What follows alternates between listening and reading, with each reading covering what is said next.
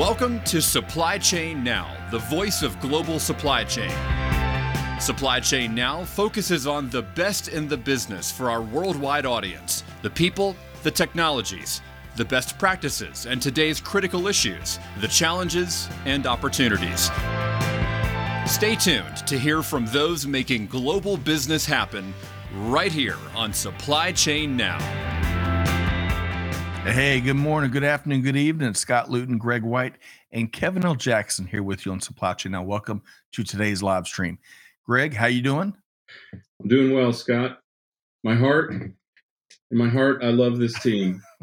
Also, my heart can't take another game like we've had the last three of the last four weeks. Holy mackerel. Anyway. Well, it keeps us alive, but I do feel like at times it it can uh, affect our lifespan. Well, you know, uh, Kevin, Look, I'm, I'm my, sorry. I, I have nothing. I, ha- I have nothing to say. We, you know, you're only worried about football. We're worried in Washington about you know, investigations. about and a lot more. Know, That's right. If we're going to have a team, um, we can't even look at football. Oh, we, we did. We did win though. I can't. You know what? But, you know, Congress. I want to tell, I want to tell you, Kevin L. Jackson, I two things that I think are great for Washington, for the Commanders, which is a name that I am really, I mean, I'm really starting to, like, I'm digging that name. Yeah. One, Taylor Heinicke, uh-huh. who always has a particular move, maneuver in every game to come up with something amazing. So I have coined the phrase Heinicke maneuver. um, and also that the Snyders might be out of N F L football forever could be the greatest gift that Washington ever gave America. Okay, well, maybe, maybe George Washington. Well, maybe. You know, it wouldn't be it wouldn't be Washington if it wasn't a congressional investigation going on. So I guess that's why. Well, just look on the bright side. Both y'all could be Falcons fans uh, instead of your respective teams. So, okay. uh, with that, but with hey. That, how about Marcus Mariota? I mean, uh, giving it up for the team. Yeah. We'll, we'll have to more at eleven, we'll just say. Uh, the, more at eleven. More uh, N F L analysis at eleven. But hey, there regardless, folks, Greg and Kevin, always a pleasure. Today is all about the supply chain buzz. It comes at you every mm-hmm. uh, twelve noon Eastern time, every Monday. It's the Digital Transformers edition of the buzz. Yes. Of course, we're, we're gonna we're gonna share some of the leading stories, movers and shakers across global business. And today, Greg and Kevin, we've got a special guest joining us, Alan Jacques with Kinaxis. Really have yeah. enjoyed some of his thought leadership uh, that we've come across over the last uh, recent months. And again, I'm just honored to be allowed to be a part of Kevin's buzz episode. So. And Kevin, all right. That's all I'm going to say. I'm honored to have you as a part. Why do we have this Scott guy here, by the way? I, oh, whatever. Are you kidding me? Uh, You and I have done the mic by ourselves before, and there's very good reason. And they include they include in, in congressional investigations as to why we are not allowed to run a show ourselves. Yeah, absolutely. Where is that tequila? Man, what's in the water this morning? I mean, I, I, y'all got, y'all got some serious uh, buzz bringing it, uh, bringing it today. All right. So let's we're going to say hello to a, f- a few folks in just a minute, but we want to remind everybody, hey, we want to hear from you throughout the next hour. We're going to be talking through a, a variety of topics related to global business, global supply chain, and we want to hear from you throughout the hour. Okay, before we get started, Kevin and Greg, let's say hello to a few folks. Of course, big thanks to uh, Catherine and Amanda behind the scenes helping to make production happen, uh, Chantel and Clay, the whole gang. Uh, Shashi tuned in from U A E. Shashi, great to see you as always. Uh, Gene Pledger, old Gino, Greg, Gino. And Kevin. Yeah. Great to well, see you. He should have never told us that he goes by that. That's right. Uh, I'm going to make him change his LinkedIn. Shelly Phillips is back with us. Shelly, uh, Kevin, and Greg has been sh- dropping some serious knowledge on our streams. We love that, as has uh, Glorimar been yeah. doing the same. So I really mm-hmm. appreciate what they bring to the table. And it's a yeah. lot. I mean, seriously, if you follow our commentaries, our posts, or any of these shows. I mean, they're, I mean, they both and lots of others, of course, bring a ton of knowledge. It's great to have that additional perspective on on what we're talking about. Absolutely. Um, yeah, you and, know, and I, I, I like to also shout out to uh, followers. I mean, we're getting close to a thousand followers on the uh, Digital Transformers uh, LinkedIn site. Thank wow. you. Thank you. Yeah, that's awesome. Yeah, that's one of our newest sites. So it's been, uh, right. hey, I knew it was coming, Kevin. You're yeah. a rock and roll star, man. uh, so, uh, but I do want to point out uh, David Glover. So yesterday, the World Cup began, right? Today, the U S men's national team kicks off their, um, their World Cup experience against Wales at two o'clock mm-hmm. yeah. uh, Eastern time. So, David, we'll keep our eye on uh, eye on the match here this afternoon. Okay. Greg and Kevin, are we ready to get, get started? We've got, to, again, we got Alan Jacques with Kinaxis joining us about twelve twenty-five, and we got three stories we got to work our way through between now and then. Y'all ready? Let's go. Yes, sir. All right, so let's do this. So up first, uh, I want to talk about healthcare, healthcare, healthcare. So Gartner recently announced its healthcare supply chain top twenty-five for twenty twenty-two, and want to offer up our big congrats to the top-ranked Cleveland Clinic, Um, as well as the continued success of the Mayo Clinic and Intermountain Healthcare, who both maintain their prestigious master's ranking. So you can see there on the graphic, uh, you got a top, whole top twenty-five there. Cleveland Clinic number one, Banner Health number two, Corewell Health number three, and congrats to each of these folks uh, and their organizations, their um, uh, supply chain prof- uh, professionals for Uh, taking care of all of their um, stakeholders and patients and um, ecosystems there. So congrats to especially the top-ranked Cleveland Clinic. Uh, Greg, when you think of healthcare supply chain, um, you know, to some degree, I think maybe uh, the supply chain community doesn't doesn't uh, recognize what these folks are doing as much as other aspects of global business, perhaps. But as we know, as patients and as recipients of the service, we recognize them. Your quick thoughts, Greg.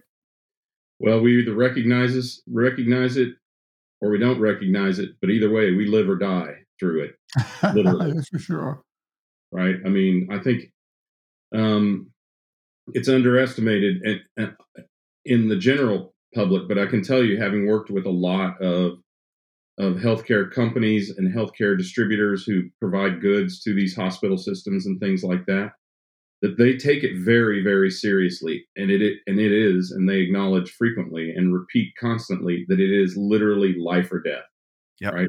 So um, I think it's im- important to understand the sophistication with which some of these operate and the incredible uh, effort, in some cases, in the absence of sophistication that they have, or in, in the absence of technology or other enabling capabilities that they have to make this happen one way or another, by yep. hook or by crook.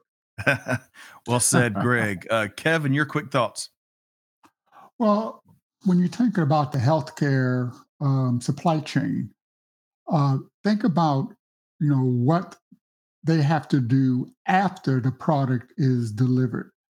Okay, because you know you don't you don't just go and and, and get medicine and just go right. away and, until right. you buy your next uh, medicine.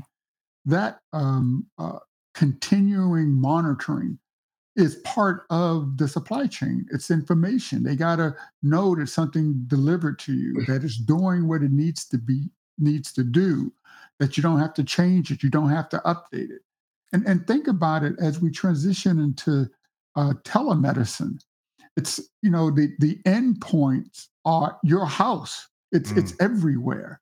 Um, so to be a leader in healthcare supply chain, it it's more than just any supply chain. Yep, stakes are stake as as you and Greg point out. Stakes are high, and you know the last few years, of course, um, the whole healthcare community. Um, you know, one of the several lines of the pandemic has really brought their stories to the forefront. So, congrats to everybody. Uh, we we all appreciate all the great work and and um, expertise and service and blood, sweat, and tears that you put yes. into uh, delivering healthcare for all. Okay, moving right along, I want to hit this next story here. So, Kevin, as we all know, mm-hmm. uh, all things digital continue to transform supply chains everywhere. This story here from our friends at D B S Interactive focuses on how digital is shaping one of our favorite industries, the manufacturing industry. So, Kevin, tell us a little more. Yeah. So, you know, the, the pandemic really amplified the vulnerabilities, the structural vulnerabilities of the global industrial supply chain, uh, the shortages for, of everything, right? And we still are kind of recovering uh, from that, right? Mm-hmm. Um, but during the COVID crisis, the most challenging needs were, were largely met by stretching um, the, the power and reach of the internet to connect to buyers with mm-hmm. manufacturers. But it's really affected uh, about four specific areas, right?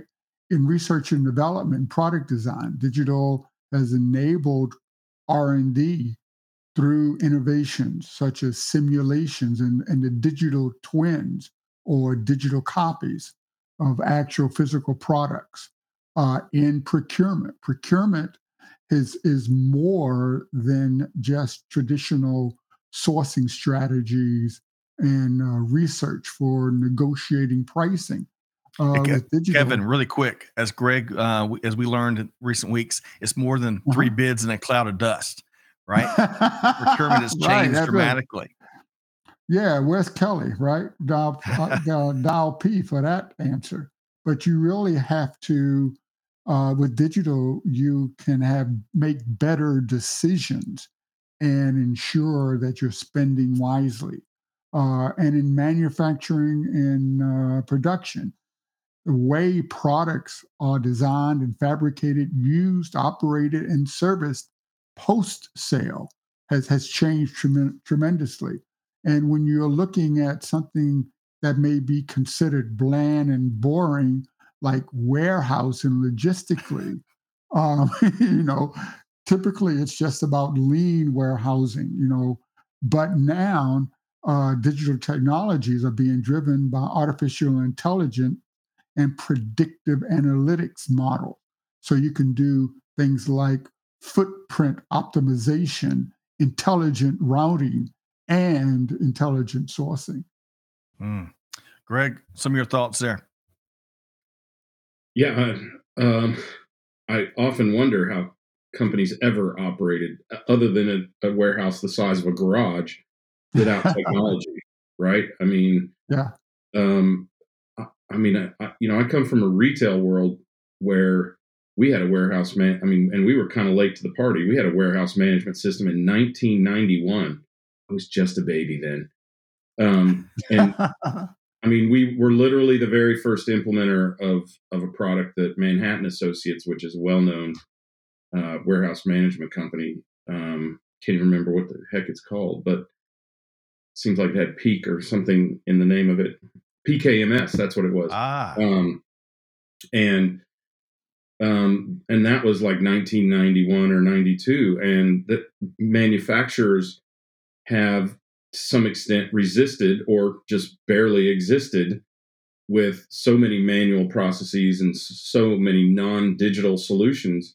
Really reflects on two things in in their segment of the supply chain, and that is, one, their gross margins are truly gross in all capital letters, uh, um, which means their net margins are um, ab- would be abhorrent to most of us.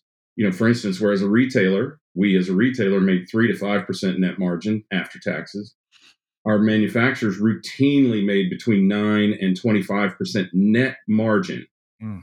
after taxes. Yeah. So they've been able to be sloppy, for one. They've also been, had the plausible deniability of having distributors and retailers out in front of them facing the customers and taking the bullets. And believe me, as a retailer, I can assure you of that, taking the bullets from the consumers for things being out of stock or being late or being excessively costly or of poor quality, all of that. But since the great toilet paper shortage of twenty twenty, everyone understands all those aspects of supply chain. And as I say repeatedly, there is nowhere to hide. And now yeah. these manufacturers not only should and should have thirty years ago advanced their supply chain to the level that, that Kevin is talking about, or maybe not to the level Kevin's talking about, because the robust data that's available today was not available then, but at right. least steps towards that were available thirty years ago, and they've eschewed many of those opportunities. Very That's why digital transformation has to happen for them, because now it's their brand equity that's at stake, not just profitability in the supply chain or gross or net margin. It's the identity of their company that's at stake. They have the money to do it.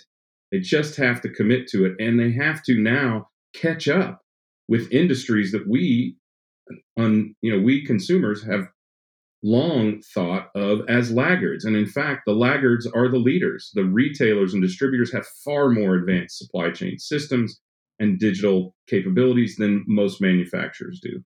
So there's a lot that can be learned throughout the supply chain. It's time that manufacturers do so. And they have skipped three generations of technology to this level, which gives them a huge advantage, frankly, because all of those incremental things that we learned from P K M S and all the subsequent systems that we added over the last thirty years, my gosh, it's been thirty years.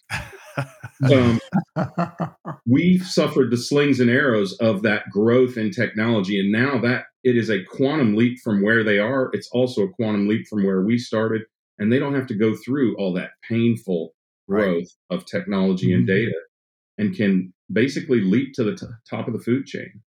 Well said. Right. Um, I think it's more than their identity, though. It's their existence, because as yeah, all products and services transition to digital, if you if you don't um, leverage its advanced technology, you will no longer exist. That's right. Uh, I was going to say uh, uh, quantum leap. You said there five times or so, Greg. Great T V yeah, show as well. Great wow. T V show. Uh, it's been rebooted.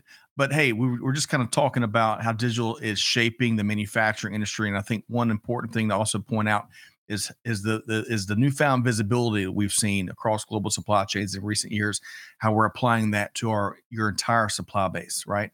For operational reasons, but also for some of the brand risk, Greg, due to some bad actors and, and some of the things that we we all know have been have been going on, yeah. uh, modern slavery and, and other things. So hey, that.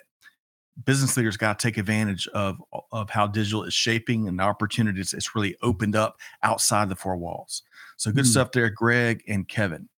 Um, okay, we're going to hit one more uh, news story before we bring our, our special guest on. Alan, uh, Alan Jacques, jo- I'm sorry, Alan Jacques with Kinaxis is joining us here. Yes, the S is silent because it's French, and and they love to throw in silent letters here and there just to me- just to prove that we're all idiots. Well, hey, let's let's cover this development here. Uh, okay. So Microsoft is making some news as the company is rolling out a new supply chain product in tandem with customers such as Kraft Heinz and Daimler. So Kevin, mm. tell us more here. We're talking about digitalization. So Microsoft now has they're taking their supply chain platform, and they're harmonizing, harmonizing the data estate to introduce a command center uh, for um, enterprise supply chains. The, inter- the supply chain center is designed to work uh, natively with an organization supply chain data and applications with built-in collaborations, supply and demand insights, and order management. Okay, and, and they are making it really easy for customers to realize the value of the Azure Microsoft Cloud mm. for their supply chains. Um, so it provides the building blocks across Azure, Dynamics, uh, Dynamics three sixty-five, Microsoft Teams, and the Power Platform for customers to develop or independently adopt capabilities uh, for their supply chain needs. Um, and uh, if you don't mm-hmm. mind, a, uh, uh, I, I'd also like to basically shout out to uh, Microsoft as one of our newest customers in the upcoming uh, series we'll be delivering. Very cool. Uh, a lot of good stuff there going on. Greg, your thoughts around what Microsoft just rolled out? Yeah, I think it. I think it's great that they have developed this platform. You know, they have evolved their capabilities from r- literally having no accounting, finance, E R P, whatever you want to call it, capabilities to accumulating three different significant technologies: um, Navision, uh, something that starts with an A, which I forget, and um, Great Plains into this Dynamics suite, which is a really robust uh, technology suite, and they're using that as a leverage point to connect all the companies that are connected uh, or integrated into that suite to provide both point solutions, which is funny. It's funny we were talking about this. We're talking about this today because I just had this commentary discussion today about mm-hmm. how people think E R P does supply chain. It doesn't. And you need all these point solutions that are integrated to all these E R Ps. So if you get a chance, take a look at my commentary on J and J Snacks, which is Sour Patch Kids, by the way. But using this as a catalyst and as a leverage point for companies to reach a bunch of these point solutions that are much, much more effective, go a lot deeper, and have a lot greater capabilities than an E R P could ever hope to provide. I think having that kind of marketplace and, uh, you know, available to companies is really, really powerful. Well said, Greg. Sour Patch Kids, huh? Kevin, are you a big fan of Sour Patch Kids? You know, I... Um, no, no, no, I'm not either, but I have kids, so I know all what they are. Stuff. Yeah, I know all what right. they are. I well, have had them in my mouth. Yes. Yeah. Y'all check out, uh, going back to what we just wrapped there, uh, check out the Microsoft news from our friends there at Supply Chain Dive to learn a lot more about, uh, the recent developments. I wonder okay. if they had as much fun talking about W W E with Kraft Heinz as we did. I don't know. I doubt it. I doubt it. Um, all right. So right before we bring in our, our guests here today, I want to share a couple of quick comments. Uh, Gene Pledger says, sorry, Greg, I wish I had a great story in how I got my nickname, but it's what my friends have called me since before time. And since my friends are here, time, I, I thought it was appropriate. Uh, Gene, it is appropriate. And I, that's, I, I, I really think you have enough friends now, Gene, that you could just change your identity. Just assume we're all friends. And change That's your right. profile. That's just how was that for a pitch line right there? Just keep banging the drums. I just know. want to see if he'll do it. um, now Shelly is going back to the uh, the warehouse comments earlier. Greg, that was impressive. I had a spiral notebook, a credit card machine, and a label printer back, I guess, so, in those times. So I, I do have. Um, wow. Thank you, first of all, Shelly, and I do have to acknowledge that at what was then called Northern Automotive, now O'Reilly Automotive. We were way ahead of, of our time, I think.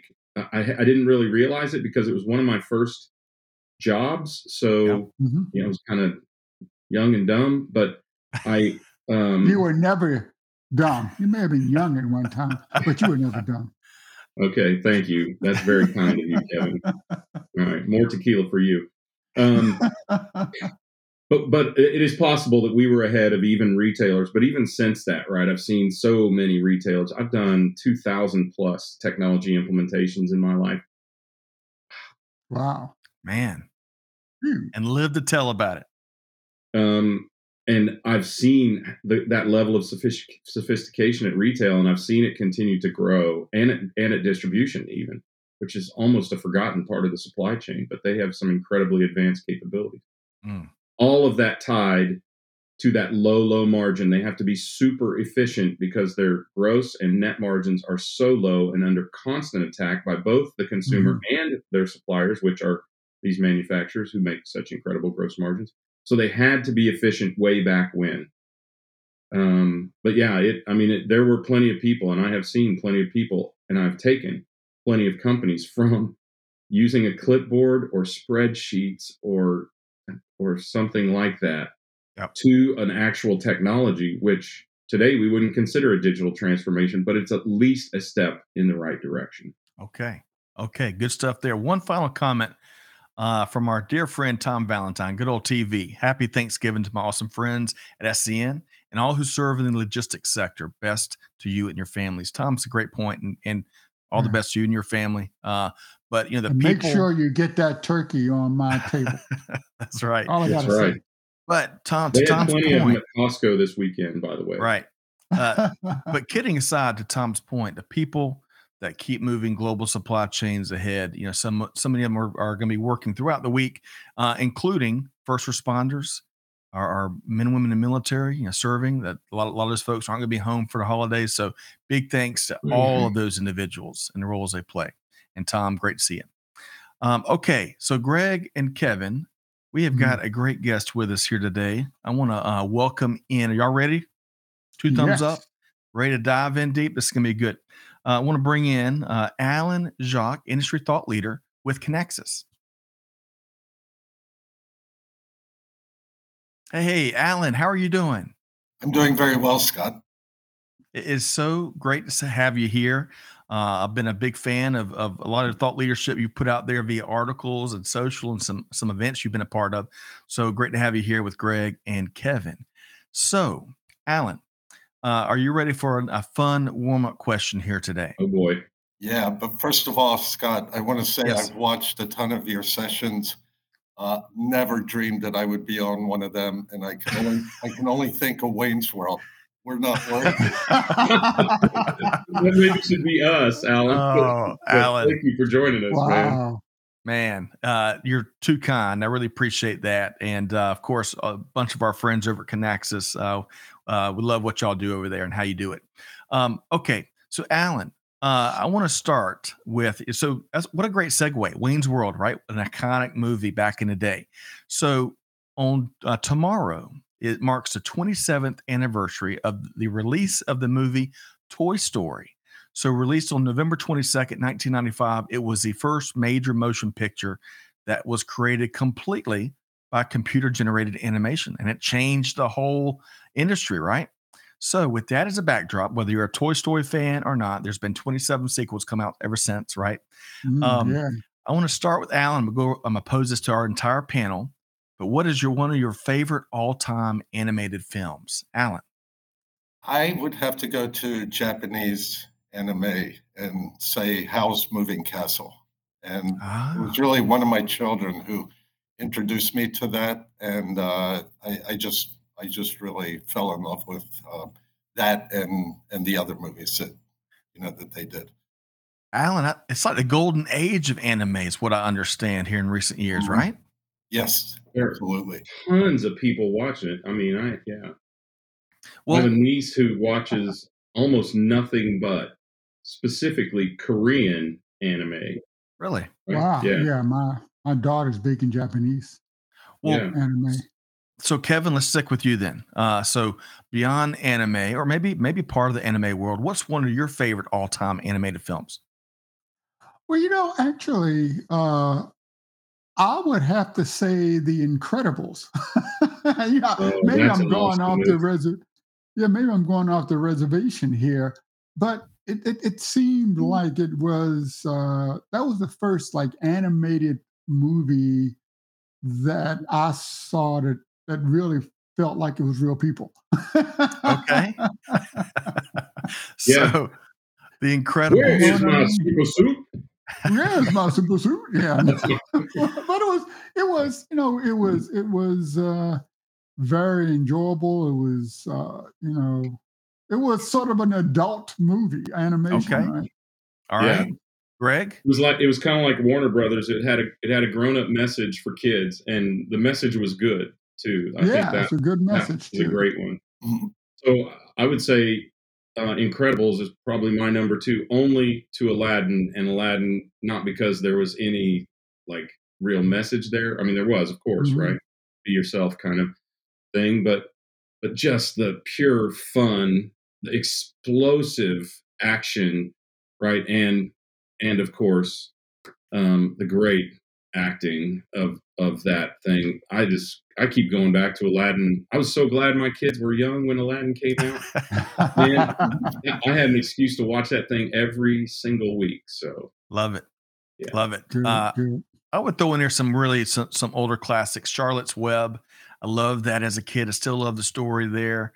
Um, Animal Farm, which you know dates back. The story dates back from the uh, late forties, early fifties, and, and a great animated film.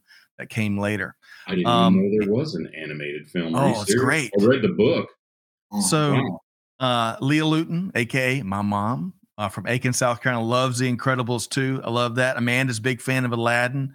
Um, Amanda also is a big fan of Tangled and Frozen. And that those are, to your point, Greg, uh, really all three of y'all's point, because you're all kind of brought your kids into it. Um, Man, hanging out with my daughters in particular as we went mm-hmm. to the Frozen performance at Walt Disney World a couple years back. That was very special.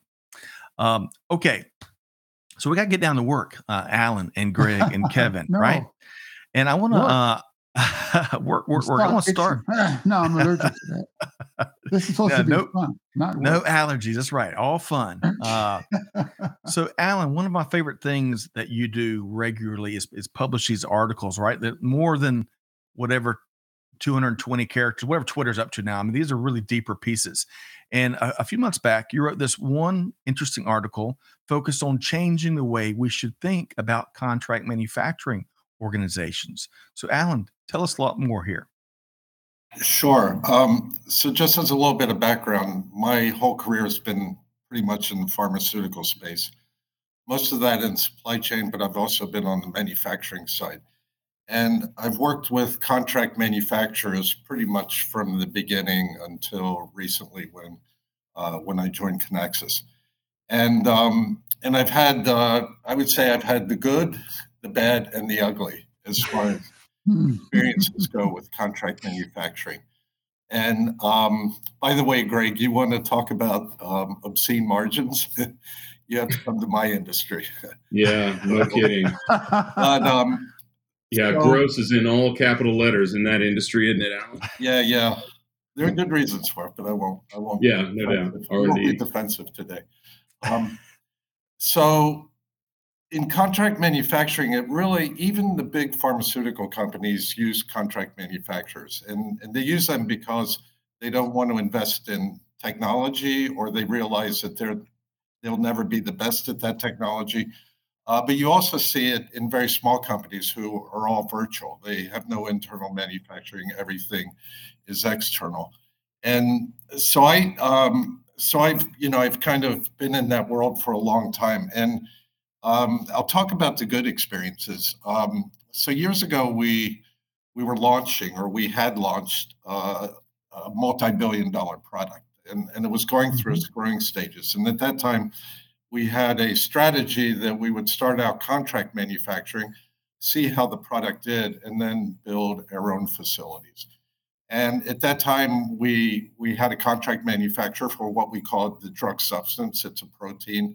It was a monoclonal antibody, and um, and we worked extremely well with that manufacturer to the point that we were sharing information with them on what true demand was, how our markets were doing.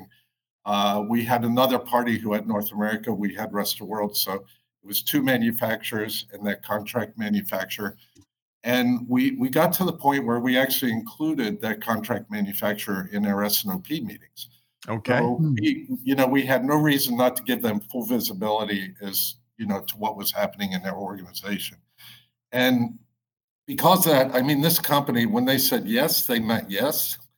When they said no, they meant no. And there was never a maybe. And they always delivered. Uh, we just had a very high level of trust between the two parties. And so I'm going back like twenty years ago. And to this day, I'm still in contact with three people from from that contract manufacturer. And I, I haven't worked with them, you know, in years, but, you know, that was kind of the level of relationship that we developed. And then um, recently, when I was with Leo Pharma, a Danish pharmaceutical company, um, we had another uh, situation where we had internal syringe filling capacity, and uh, the market was growing. We were having some manufacturing issues. And we needed to go back to a contract manufacturer that we had discontinued several years earlier. So we had burned some bridges. Mm-hmm. Uh, we were we were in a really desperate uh, situation internally. And at that time, I had responsibility for what we called external manufacturing at Leo. Um, so basically, the relationship had been managed by procurement in the past. But now we got back in the door, we started talking to them. It was very awkward, but finally they agreed to do volumes for us. And I decided, you know, from the very beginning, I was personally going to get involved in that relationship. I was going to be in every meeting. Uh, and I, I was at a V P level. So, you know, typically you would have several levels below you managing that. But this was so important that, that I got involved right from the beginning. I, I even did the minutes from all of our meetings in public. Um, and that was must must I read material, I'm sure. Yeah, I read that article. That was pretty impressive level of engagement right there. Yeah, because we we really, you know, we really had a lot of ground to cover because of our past relationship. And so what happened was they start, we, we not only needed manufacturing volume, but we needed to introduce new fill sizes, which is a tech transfer and an approval process, you know, regulatory. We had to go to higher volume equipment, filling equipment, again, tech transfer, regulatory filings, and uh, and we also needed to implement uh, visual inspection, automated visual inspection at this contract manufacturer. So in the pharma world, every time you make a change like that, you know, you, you've got to file it in all the countries where you're selling that product, and you have to wait till you get approval uh, before you can implement. So it became quite complex. We were very dependent on them for these projects. So, so I, I became very involved with the team. I became very involved on their side in knowing exactly what was happening with each of the projects, what the issues were. And then I developed a very close relationship with their head of industrial manufacturing for that company. Um, and, and I decided from the very beginning, I'm going to be totally open uh, with you. I'm going, if we make a mistake, you know, I'm going to tell you up front. And he returned that transparency and trust to me. And again, we developed a very good relationship. Um, you know, we, we would have phone calls when something was coming up. I never wanted it to be a surprise in a meeting, so I would give him a call ahead of time. And uh, he wrote some very kind words to me in an email once that I, I will keep for the rest of my life. Uh, just, wow. you know, saying that he's never had that level of trust with us, you know, with a uh, customer before. So I love that. So wow. all, and I'm gonna get Kevin and Greg, you do, y'all to comment in just a second, but all of this, what Alan's describing really rolls up into, uh, you know, changing Uh, how we do business and the status quo with uh, contract manufacturers. And the biggest thing I heard there, uh, Greg and Kevin, is the abundance of transparency and all these other actions that really built uh, extraordinary amounts of trust. Um, you know, bring even to bring them into the sales and operations planning uh, sessions. Uh, you know, how can we move mountains together? But uh, Greg, get you to comment first on what you heard there from Alan.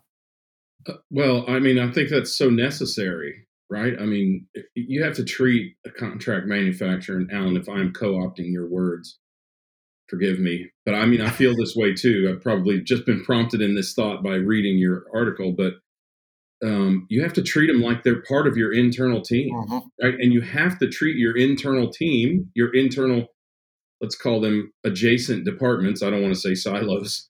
But if you you got to treat your in internal adjacent teams just like they're your team. No boundaries, right? Complete transparency, that openness, and also understanding of, of each organization's respective goals. It's absolutely critical. So I worked with Henry Schein, who had kind of a passport thing where when you got hired on at Henry Schein, you had to learn what all of the adjacent departments did. And you, you created this incredible clarity of purpose by understanding what their individual goals are and how that contributes, or in some time, in some cases, you know, actually detracts from the overall corporate goals. And it allows you to reconcile that. But most importantly, it allows you to have that understanding that promotes trust and allows you to feel comfortable with the transparency that Alan is talking about. Yeah. Well said, Greg. Yeah. Uh, Kevin, love to get your thoughts here. Well, first of all, I mean, when you read that article, you you, you think about um, earlier times when everyone was in physical meetings and that you would build these relationships one-on-one because you'd go to dinner or go to breakfast, shake hands. And and it was really drink important. Tequila. Yeah, drink, drink tequila. Yeah, it was always, it's important to realize everyone was human and to, to reach out to that humanity um, of your business partner. Well, in digital transformation, I fear many organizations and companies forget that even though you're building an ecosystem digitally, you still need to recognize the humanity of your partner, especially contract um, uh, manufacturers, for instance. So you know, although it's just email and it's not a meeting, or it's, or it's a web um, meeting and not a physical meeting, you still need to realize that, you know, they're people too. And you have to still build a relationship um, um, across the wires. so so right. the, yeah. the story, the lesson from that article still rings true. Yep. That's that's what's important. Thank you, Kevin. About, you were talking Alan. about digital twins, but think about getting to the level of trust where you include suppliers and contract manufacturers as part of your digital twin. That's, yes. That's where I want to see things go. Alan, I'm curious, how rare is what you described or what you did? How rare is that even today? Oh, that, I, I have no idea, to be honest, because my experience is pretty narrow in that world. But I think the, I mean, I've seen people treat suppliers and contract manufacturers transactionally, trying to get the best price, you know, trying yeah. to push them on cost and everything. Uh, but I've always kind of believed that you, you have to, do you want your, you know, suppliers and contract manufacturers working for you, or do you want them working with you? Right. I think everyone would say with. And the only other thing I would say is you can't do it with every supplier, every contract manufacturer. It's you, you don't right. have the bandwidth, so you have to pick and choose. Yep. Um, all right. So, and and Alan, I loved uh, as you kind of wove in certain parts of your story where some of those exchanges and certainly the relationships are still so valuable to you today, kind of just as a human. I think that uh, I love hearing stuff like that. So I appreciate you sharing uh, that story. And folks, we dropped, you know, don't take our word for it. We dropped the link to the article across all the social channels there, so you can read um, Alan, uh, the full length of Alan's experiences there, how we got to change how we think about and act towards our contract manufacturing partners.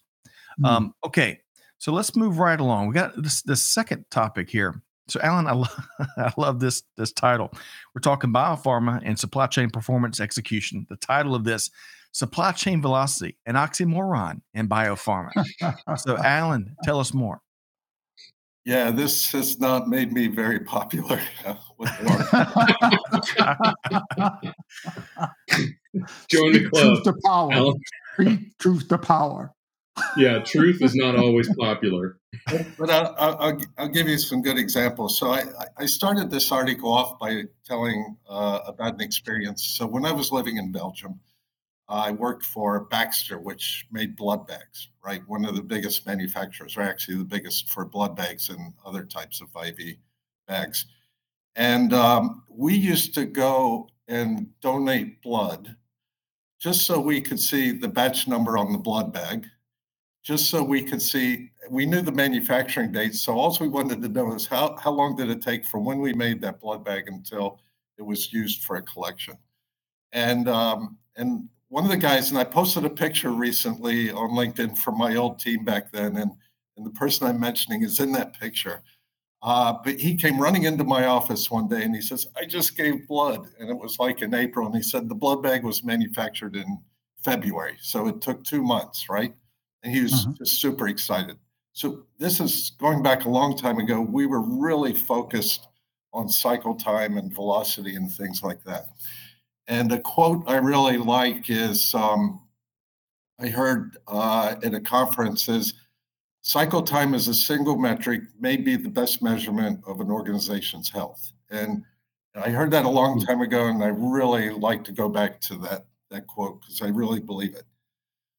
So then I got into the pharma world. So back then I was med devices. So then I got into the pharma world. And next time you go in, uh, to the pharmacy and get a prescription, look at the expiration date on uh, what you get. And uh, I had an experience once. I was I was taking Lipitor, and I went in to get my prescription.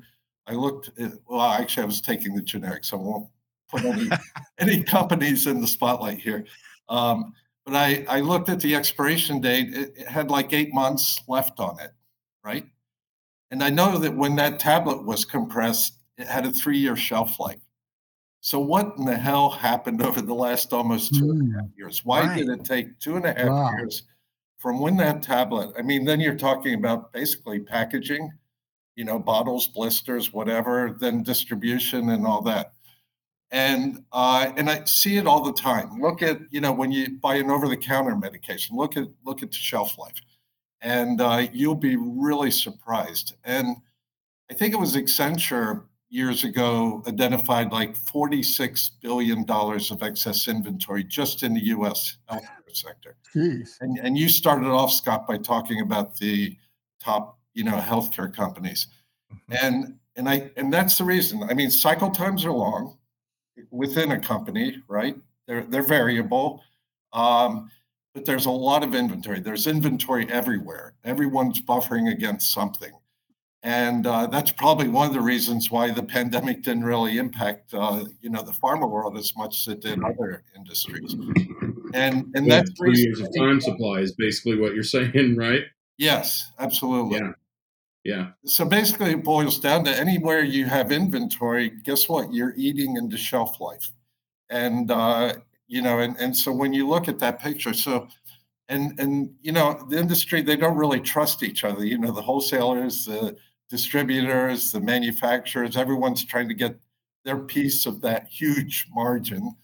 And, um, and you just don't see the collaboration. Um, I think of, what's it called? C P F R, Collaborative Planning, Forecasting, and Replenishment. That's a really old acronym. Uh, you, you just don't see it. You don't see that level of trust I was talking about on the manufacturing side. And, you know, this is a huge win-win. And uh, I could talk for another half hour about some of the technology that's in place to allow that to happen, like serialization, track and trace technology that's being implemented. Yep. So... Hmm. Alan, uh, I really appreciate um, what you're you're bringing to the table here today, and and and really the the, the first article. There's some very strong common themes to this, uh, what you're describing from a biopharma standpoint. Um, Kevin, let's start with you first. Your quick comments on what you're hearing Alan share. Well, what I hear is cost, cost, cost. If people are buffering, um, how much cost is it to put that on a shelf in a, a warehouse, and how much cost is added to that Lipitor pill uh, because you are paying for it sitting on the shelf for two years before you get it, and it only has eight months of of, of uh, usability of life left mm. in it. You know, it's like how how much cheaper could the drugs um, be? If you manage the supply chain better. I mean, maybe it's like two thirds of the cost is just everybody buffering, buffering, buffering. Mm. Um, that's scary. Yeah. That's a great question to pose, uh, Kevin. Uh, Greg, your thoughts? Well, I know the answer to it, and that is a lot, a lot less expensive, but not as expensive, at least in the States, not as in as inexpensive as if we stopped charging U S consumers rates that are orders of magnitude higher than we charge in developing countries. Because what happens is the reason that our medical costs are so high, particularly as regards pharma, is because they practically give these drugs away in in third world countries and and um, you know and developing nations, and somebody has to pay for it. And that's one hundred percent of the time the U S consumer and the U S distributor and the U S manufacturer. There's this, there is this, and one of the reasons that time supply gets so long is because there is this long-held practice called diverting. They have a much more elegant name for that than they used to. And now um, the manufacturers are a lot more active in trying to controvert that. But companies that could buy the very same drug in the States go to Africa or South America and buy it for a tenth of the price, and then wow. import it to the U S. And of course, it, when you go to these third world backwaters, all that takes time to accomplish. Um, now, that practice, I believe, has been largely, um, I don't know, a, an expert in the industry, a current expert in the industry, but but up as, as recently as fifteen years ago, that was really a very, very common practice where the sales of say Merck would be down in the U S, but up overall as the distributors and healthcare systems would go to Africa, go to South America, go to some of these other third world countries and buy the goods and re-import them to the United States because they can get them less expensively, even after they've been sold into health systems around the world, than they can get directly from the supplier. Yep. Well, you know, uh, it goes without saying that uh, for a variety of reasons, including the the ever-changing demographics here in the States, where there's going to be more uh, pressure and more patients put on our healthcare system, we're going to have to get better and better at uh, supply chain management within healthcare. And I, I love how Gartner puts a focus. I think this is the fourteenth year in a row they've been publishing these rankings. And I can only imagine mm. some of the knowledge share that that helps uh, give uh, the healthcare supply chain industry. A couple so, quick so comments. That point, Scott, though, yeah. I think we have to acknowledge in the States that the entire world is is on our healthcare system. Mm. Because mm. we are, I mean, that supplementation of all of these countries that pay virtually nothing for those drugs, we're paying for those. American mm. citizens and American companies are paying for those drugs so that they can be sold at incredibly low prices around the world. So we have to, at some point, air this dirty little secret and and and and take some pressure, I think, frankly, off some of these pharma companies who are doing this because they're being mandated to do this by various regulatory agencies and or nations around the world. Yeah, uh, I think Alan, maybe you should look at it more as a, a badge of honor, right? You know, this is why the cost. Don't try to keep squeezing it. Yeah, I agree. I think, I mean, we're paying for it now. At least if we knew, we could we could hold it up as something good that we're doing around the world rather than villainizing these these bio com- biopharma companies as if they're making huge profits. They are making huge profits in the States. But overall, that's being mitigated by the volumes that they're selling it at less than cost around the world. All yeah. right. All right. Greg and Kevin, uh, we're going to add that to the slate at eleven. Come back for N F L analysis and a lot more discussion about biopharma. Hey, Greg, um, Alan, we're being, uh, the hook is being put around our neck. You know, right. Alan, get, enough. This is, Scott wants this to remain a secret. Yes. Alan, I'll give you the last word here, and then we're yeah, going to make sure right. folks know what Kinaxis does. Last word. Um, With all due respect, Greg, I don't fully agree with you, but let's do that offline. Uh, oh, I want to watch. I want to get some. No, no, watch there's it. Not going to be any foul language, but uh, no, yeah, I, I, yeah I, I have to speak on behalf of my, uh, you know, my background. So, absolutely, absolutely. Okay. Um, all right. So folks, we've also dropped the link to the uh, biopharma article in the chat. Y'all check that out, and you, you can comment, uh, give Alan your take there. Uh, I'm sure he, Alan strikes me as someone that really welcomes those exchanges, uh, you know, over a, a, an adult beverage or a cup of coffee or you name it. So Alan, appreciate your thought leadership. Uh, Corinne's weighing in here. Corinne says this example underscores how important it is to maintain shelf life information. And remember that pharma will always focus first on never out That's versus true. Optimize inventory. Because yeah. life-saving, right? That's right. Life and death. That's right, Greg. Um, okay.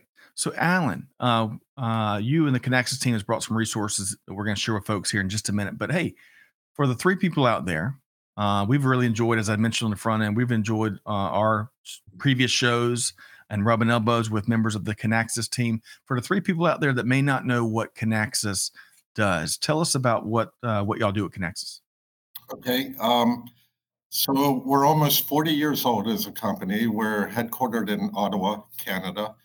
Um, and basically we have one product called Rapid Response. And that product does supply chain planning. And uh, by supply chain planning, I mean everything from forecasting through distribution requirements planning, very strong in the manufacturing world, capacity balancing and all of that, and then all the way to M R P. And um, we run on a very fast database, uh, proprietary. Uh, so um, basically what we're doing is what Kevin was talking about. We're building a digital twin of your company, of your supply chain. And we can very quickly run what-if scenarios when there's an event. Uh, we call that concurrent planning. So no more of that cascading, you know, forecast first week of the month, and then this and this and this and everything. And eventually you have an S N O P meeting. Basically, uh, the speed between planning and execution is, is uh, down to days. Um, so... The last thing I'll mention is we're present in pretty much every industry vertical, uh, very strong on the life science side. And we've been recognized by Gartner as being uh, best in breed for, I believe, seven years running now. Uh, Man. So that's my spiel. That is outstanding. Yeah. I want and, to highlight, I want yeah, to highlight ahead, the point that many people think digital twin is in the future. And Alan is telling us, no, it's now. It's mm-hmm. being used now to keep, you know, to keep your supply chain together. That's right. Uh, it, whenever I hear digital digital twins, I think of the famous movie with Danny DeVito and Arnold Schwarzenegger. Remember that? We need, yeah, we need yeah. a digital twin supply chain meme around that. But uh, okay. I always think of The Shining. So that tells oh, you a little bit about my personality. That's a good one, Greg. Um, and uh, Alan, y'all bought some great resources. This is, um, and we've dropped this link in the chat. I love this. Uh, when Polly from Raleigh joined us last time, Greg, months ago, uh, this no sooner, act faster, remove waste. I love those those good things come in threes. And on the link that we've shared, Alan uh, from Alan, the Kinaxis team, you're going to find events, you're going to find white papers, you're going to find all sorts of uh, use cases for what Kinaxis does and how they're they're serving and moving industry ahead. Um, yeah, if you Alan, want any evidence of how committed this organization is, a couple of years ago I did an interview, couple interviews. We called it Violent Agreement um, with John Sicard, their C E O, uh-huh. and uh, and what we talked about was this notion of constantly relying on just cost and just forecast is so detrimental to companies that you have to you have to account for this responsiveness. I believe we were talking about that before COVID. That's right. If that lesson, if that if if that didn't put an exclamation point on that lesson, I don't know what would. But yeah, if you want to look back in the Tequila Sunrise archives, I had two episodes with John where we talked about that. It's really impressive how high the the the philosophy that Alan is talking about goes in the organization. And John does not shy away from opinion or battle. And That's that right. is really and truly impressive for someone in his role. I saw him this morning, Greg, so I'll say hi for you. Okay, good, good. Hey, well, uh, Alan, say hello to uh, him, uh, John, as well as Polly from Raleigh, one of our favorites yeah. around here. Um, and Alan, I'll tell you, with what you delivered here today and how you did uh, with passion and big value on on building uh, more powerful business relationships, human relationships. I love that. Uh, what you brought in uh, the truckload here today. Alan, if I doubt you're going to see Polly in Ottawa this time of year because she's in Phoenix. It's too cold. I would there. suggest that you go down there like most everybody else in Ottawa does this time of year. We, That's we a good were, tip. We were below ten degrees Fahrenheit last night. Wow, Ooh. man. All right. Yeah. So, Alan, uh, we're going to let you go and let you go bundle up perhaps, but how can folks connect with you and the Kinaxis team? Well, they can obviously uh, LinkedIn is a good way to connect. Um, so you, I'm easy to find on LinkedIn. I don't think there are many Alan Jacques out there. Um, and and you can also follow the company on LinkedIn. Um, but our website's a good place to uh, look for, you know, what we do and uh, some, you know, customers that we're working with. I love that. Uh, yeah. Alan, a pleasure to finally yeah. meet you and engage and, and hear your experiences and expertise here today. Thank you so much Thank uh, you for joining us. and we'll, hey, we're, we'll reconnect soon. Uh, yeah. Alan Jacques with Kinaxis. Thanks so much. Take Bye. care.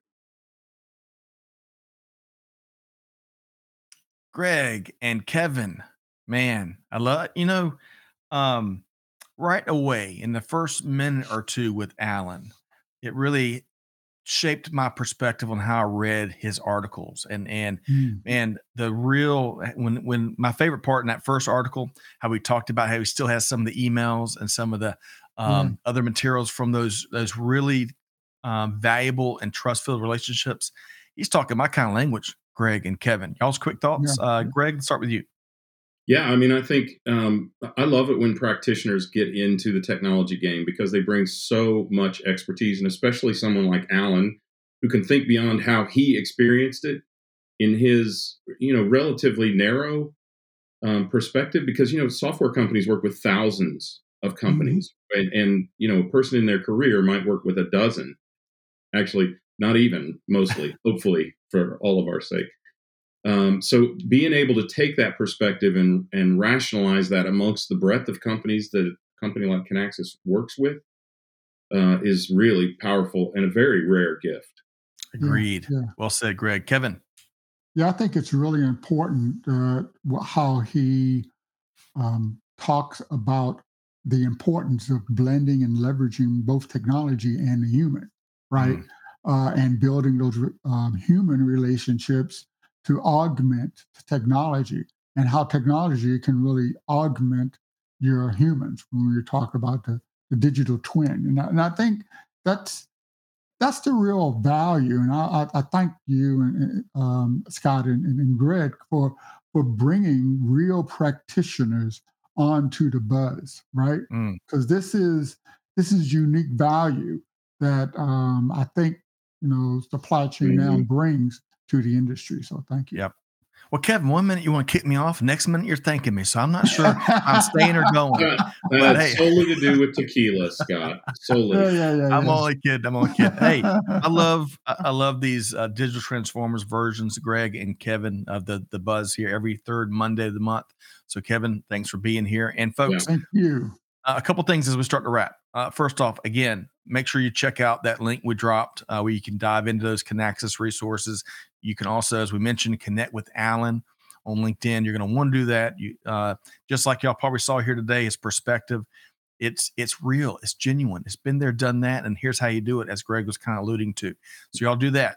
Um, Kevin, folks huh. should uh, connect with you as well on LinkedIn, Digital Trans- Transformers. They can get that wherever they get the podcast from, right? Yeah, absolutely. And next Monday, uh, the next uh, Digital tra- um, Transformers is going to be an interview with uh, Miz Chatrice Mosley Romero. Um, and this is really unique because uh, she is the director of the Indiana Security Council, and she works with both public and private stakeholders to administer and development the implementation of the state's cybersecurity strategy mm. and policy through the Governor's Executive Council on cybersecurity. So that was really a fascinating discussion about how the state government is really helping society in cybersecurity. So uh, that's that's going to be dropped uh, on Monday, next Wonderful. next Monday. We're going to be talking a lot more about cyber uh, in the weeks and months and years to come, for sure. Uh, thank you for that, Kevin. And find, folks, y'all can find Digital Transformers wherever you get your podcast from. Greg, uh, love your commentaries. You're referencing the one you dropped this morning. Every Monday, Wednesday, and Friday morning on LinkedIn, folks can find your supply chain commentary. Is that right? Yeah. Uh, sometimes, depending on the state of my travel, more or less commentary. But today I had a lot of commentary, and something that has struck, you know, has just struck me over the last um, couple weeks is these poor companies who are constantly, are continually delayed by the delays in their E R P implementations. As I mentioned, mm-hmm. Henry Schein, when I landed there in two thousand, Um, and started working with them, they used to say they were in the seventh year of their five-year E R P implementation. um, and, uh, and this is a very common thing. In fact, I just talked about a company, Funko, which makes those really cool bobbleheads um, last week. And today we're talking about J and J Snacks, which is why we're so concerned about the availability of Minute Maid and Auntie Anne's pretzels and Sour Patch Kids and the mm. like. So, um, you know, I think I give quite a dialogue around that, and then a potential solution that I've seen companies be really, really successful with as an alternative to counting on E R P to do some very specialized things. Right. So tune in, listen up, engage, drop your comments, uh, both with Kevin and with Greg out across social, whether it's commentaries, podcasts, live streams, you name it. They love, we all love to hear it and read it and lean in. Um, okay. Big thanks to Greg White. Big thanks to Kevin L. Jackson. Big thanks to our guest today, um, Alan Jacques with Kinaxis. I really enjoyed his perspective. Big thanks to the whole team behind the scenes. Chantel, Amanda, Catherine, Clay, you name it, the whole production crew. Folks, it's Thanksgiving week.